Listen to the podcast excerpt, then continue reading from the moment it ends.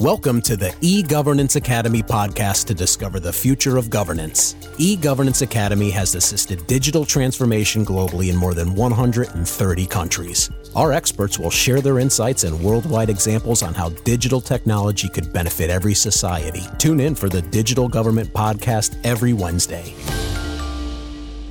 Welcome to the Digital Government Podcast. I am Federico Plantera, journalist, sociologist, and researcher, and today with me I have Merle Maigre, senior expert in cybersecurity at eGovernance Academy. Welcome, Merle. Hi. And today we're going to discuss a topic that we will address uh, in uh, more detail actually just next week at a web uh, web seminar that will be called Digital Health Security and Vaccine Certificate, where we will address exactly uh, this topic that is exactly placed at the intersection between uh, healthcare and uh, uh, cybersecurity or data security, actually. So, Merle, let's start exactly from from why we are doing this. So, why we are uh, addressing this topic right now? Because many countries in Europe and in the rest of the world are still grappling, let's say, with the challenges posed by the long, the consequences of the second wave or the beginning of a third wave. So, why are we talking now about uh, digital transformation and vaccine certificates? That's a good question. But I think the reason why we're doing it is uh, an attempt from the e governance academy to look at the issues a little bit from the bird's eye. Well, surely the COVID pandemic has created a new reality for the health sector globally testing its limits on all different fronts. And I very much agree that on the daily daily front, uh, we here in Estonia, and I guess people all over the world are, are tackling and struggling with the fact of getting vaccines. Um, moved around and getting getting vaccinations done. However, it's it's important, I think, to see the forest behind the trees, so to say. And as we know that the European Commission, along with the World Health Organization, has been for a little while already looking for a scalable digital infrastructure for a secure vaccination certificate to help governments to reopen societies and economies. I think it's important for the Governance Academy to keep up with that debate, and that's why we are setting up our online conference next week to discuss this issue, to be ahead of events, so to say, because the digital vaccine certificate is coming. Uh, there is information that the EU is actually about to release a new bill about it in two days. So this debate, uh, I think, next next week is is going around, and I think it's always good here in Estonia to raise a bit above the uh, daily uh, daily uh, daily problems and and see the bigger picture. And that's where the governance academy is helping to put its two cents into it. And apart from us, so and talking indeed about these uh, vaccine certificates, digital vaccine certificates, uh, who is involved in into making this a reality? So, like, who, what are, who are the actors basically that need to take part in this process? From beginning to end basically to for us citizens to just be able to use it for example not only i don't know like here in estonia but also in italy in germany in france and in the whole europe. Well it's a complex issue where uh, where there are many stakeholders. Um, the european commission uh, and the World Health Organization, certainly, but also uh, government officials uh, who deal with um, decision making in the health sector, uh, as well as the private sector, ICT companies who are helping to work out these vaccine certificate solutions, along with naturally the caregivers, the hospitals, and patients, us so these are these are different various players, and these voices are the voices whom we try to gather in a, on our online conference next week. Let's pick apart for a moment the two main topics that are intersecting in this conference. First of all, in terms of uh, uh, digital health. So, what's, uh, I mean, in order for us to uh, be able to roll out vaccine certificates and to make them also interoperable, which means valid and readable, let's say. Also, in other countries, of course, we need precise data uh, that is not only accurate, but whose accuracy is also somehow shared. Uh, among the different countries, so that there is a shared understanding, and by understanding, I probably mean regulations, let's say, or in any case, directives that uh, allow them to be used in other countries. So, what's the state of uh, our digital digital health data at this moment, and uh, the data that at the moment healthcare institutions have? Um, could actually be like does meet these requirements in order to uh, allow the vaccine certificates to to come up well starting from your last point, um, whether it's also perfect, I think the world is never perfect. So, surely we have challenges in the medical sector. Where don't we have them? When looking at the challenges, particularly uh, related to the data security in the health sector, I um, came across a really good study put out by uh, Cyber Peace Institute, which is a think tank in Geneva, who published actually just last week um, um, solid piece looking at the healthcare and cybersecurity, where they outline three main challenges in that field. Uh, first, healthcare having fragile digital infrastructure, which um, means that there hasn't been enough, I think, political will or the decision makers' will to invest into into uh, building strong infrastructures, and therefore threat actors are exploiting these complex and vulnerable and sometimes outdated healthcare digital environments, including medical devices and IT infrastructure. Is it possible that maybe healthcare is seen often as this, I don't know, rather traditional arena of service provision, let's say, from the public sector, and maybe there is a choice, let's say, to benefit more, I don't know, like entrepreneurship or ease of doing business rather than, let's say, more social.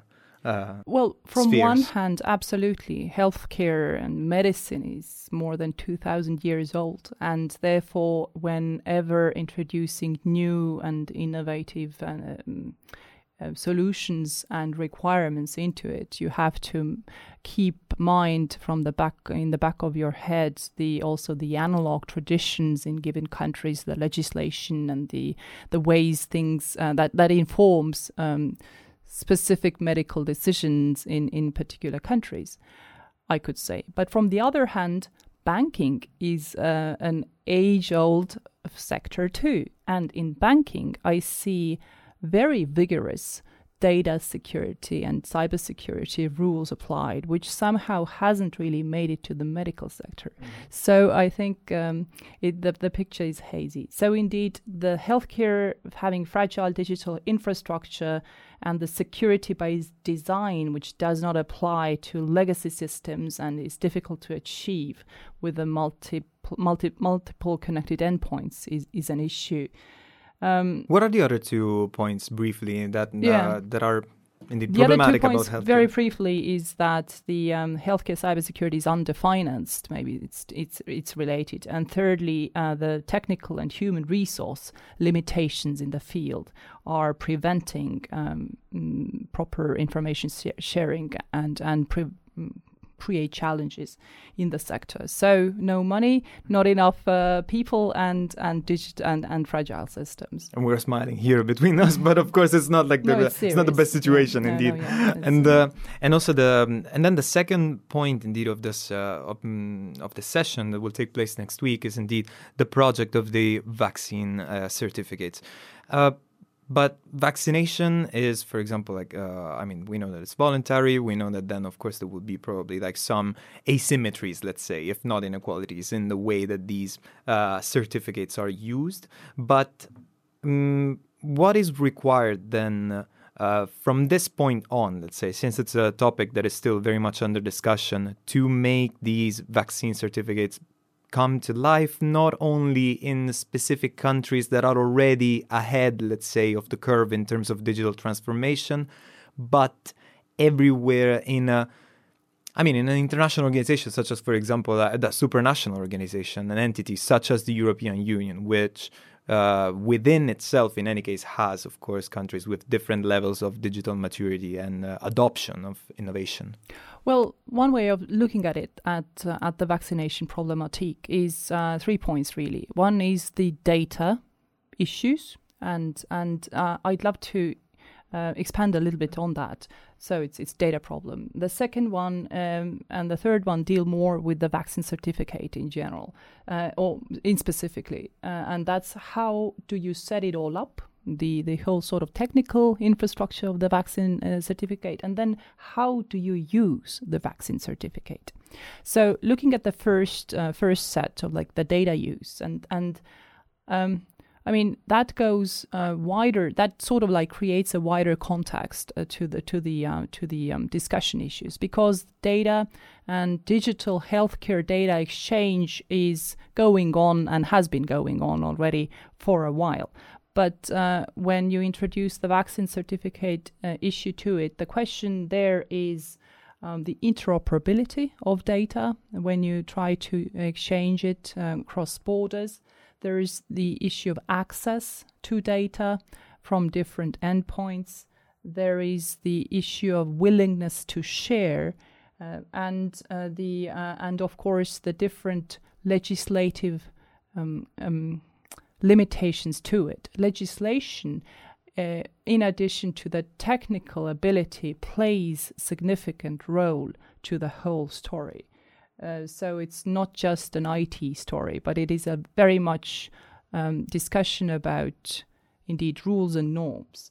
There, uh, first, in understanding about the general legislation, there are EU level regulations that influence um, the data exchange in medical healthcare, such as the General Data Protection Regulation, but also the EU Data Governance Act, um, a new proposal of which was recently tabled in Brussels in November.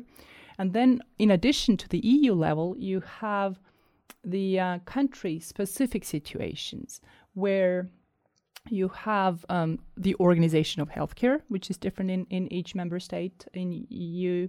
You have the differences in skills and competences uh, and you have the national rules, and and into those national rules, as said before, or or you you have you uh, the the action the the aspect of the age-old medicine feeds in, and the uh, question of what you can and cannot do in medical uh, field in each country also plays its role. But you mentioned that then. Uh, first of all, I would actually ask another question, which is uh, we mentioned a set of regulations, no? but is this set of regulation fit for the pandemic? In the sense, is it like fit for the current times, or or is it likely in any case that we will have to change something, let's say, either at the supranational or national level, in order for this project to um, to be taken up, basically? Just in a very general it's, it's way. A good question. Like um, yeah. Uh, well, I, I think I mean for the vaccine certificate to be able to be adopted and approved across the EU, uh, we certainly need some new legislation. I think the bureaucracy certainly um, needs needs to be fed a little more. However, if you ask about the pandemic um, uh, and and the current legislative um, uh, context being fit for the pandemic, I think the pandemic, as every crisis, puts stress on and tests the the current situation, including the legislative um, area. And I'm seeing already in Estonia, where the government has admitted that the current um, data sharing rules do not are not sufficient to build up databases needed, for example, for uh, for uh, the vaccination plan to work smoothly and effortlessly. So certainly you need to update uh, something. The question is, do uh, the and that that's where the decision making dilemmas are. Under a lot of stress, under a lot of time um, pressure um, what can you do? Uh, can you wait until a new legislation is, is adopted, or or are there any quicker measures that need to be uh, done? But indeed, this was one of the the points that I was hinting at, meaning that yes, you can go on decree by decree, let's say in. Uh, countering the effects of the crisis, but at the same time, maybe uh, it would be uh, mm, it would be better maybe to let the technology or the companies uh, somehow take the lead, let's say, in the in presenting the solutions that can be proposed, let's say, to solve the crisis and to limit the, its effects. And then regulation can indeed, like mm, legislation, can follow suit by intervening indeed on the use that is done of the data, uh, what are the tools that emerge out of this use. But this also raises another question, which is indeed about the different like layers of obstacles, let's say, that could be in the way of an adoption of a vaccine certificate. What do I mean by this? Because already in the in the first of these imaginary layers, let's say, there is the fact that vaccination is voluntary, so not all people are going to be uh, vaccinated in the end. The second layer is that uh, country's capability, let's say, and country's readiness to enforce and implement something like a vaccine certificate or uh, uh, to exchange in a cross border manner digital health data already reduces, let's say, a bit the pool uh, of countries that can uh, effectively implement a measure like this. So, however, the thing is that there is a first layer of obstacles that pertains the uh, let's say people's trust in science because it's about pe- the people who want to get the vaccine.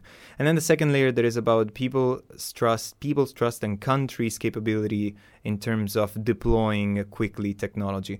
So it seems that in any case like past the first layer and past the second layer the pool of beneficiaries let's say of a vaccine certificate could be uh, smaller and smaller but uh, but a solution of this kind is not a solution for the few, of course. So the question would be what is the trade off? Let's say, what are the benefits, the rewards for this trust that people need to place first in the science, so in the vaccines themselves, and then in the use that is made of the technology and of their own data? What are indeed like the, the main rewards and the main benefits on the horizon for this?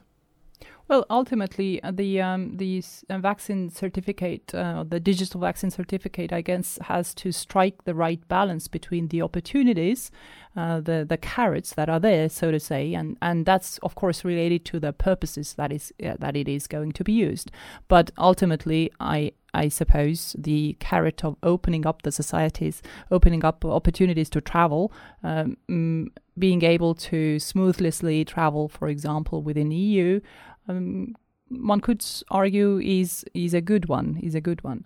Uh, and on the other hand there's the um, um, data security the good old uh, triad of uh, um, confidentiality integrity and availability of data. The fact that people trust that that uh, uh, health data which ultimately is, is very private very important is is secure as uh, the um, my former boss Toomas Ilves put it, he's not so concerned about his blood type being found out, but he is much more concerned about someone changing his blood type in the in the in the in the database. So uh, it's important that um, the people uh, know that. Um, that individual users uh, could, for example, be able to delete their data if they if they want to. Or first, let's say the question is what kind of data will be there on the vaccine certificate in in general. How much information about a person does it include?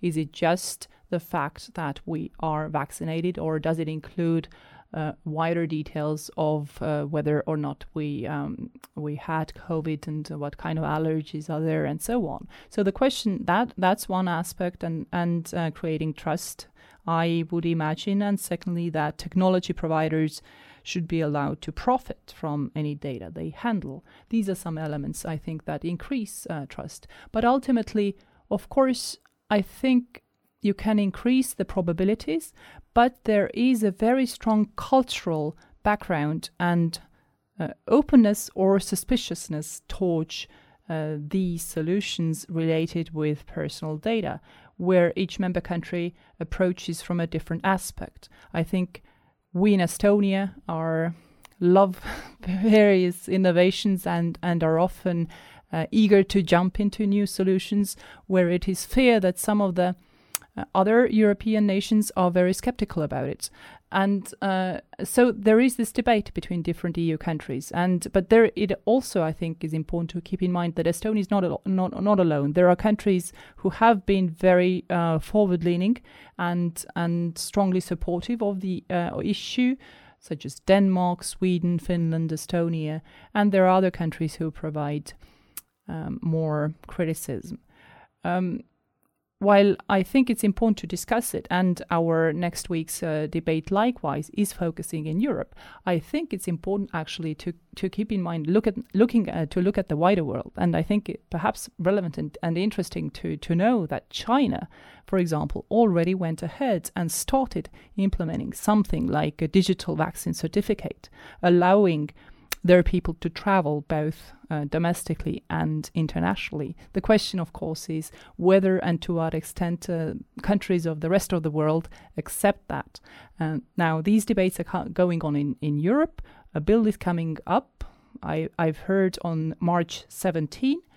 And uh, some kinds of uh, debates like this are going on also in Canada.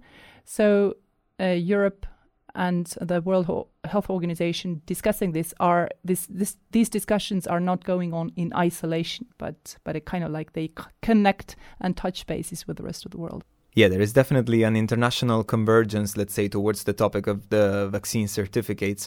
And uh, exactly for this reason, we're inviting all our listeners to join us next week at 11 a.m. Central European Time on March 24th online for our web seminar on digital health security and the vaccine certificate, where where stakeholders from the public sector and the ICT companies will indeed like share uh, their points of view and their solutions towards making the vaccine certificate a reality. So tune in, and uh, registration is required, but participation is free. So just head to the website of eGovernance Academy, ega.ee. Thanks a lot, Merle, and uh, see you all next next week. This podcast is brought to you by eGovernance Academy. Tune in on next Wednesday.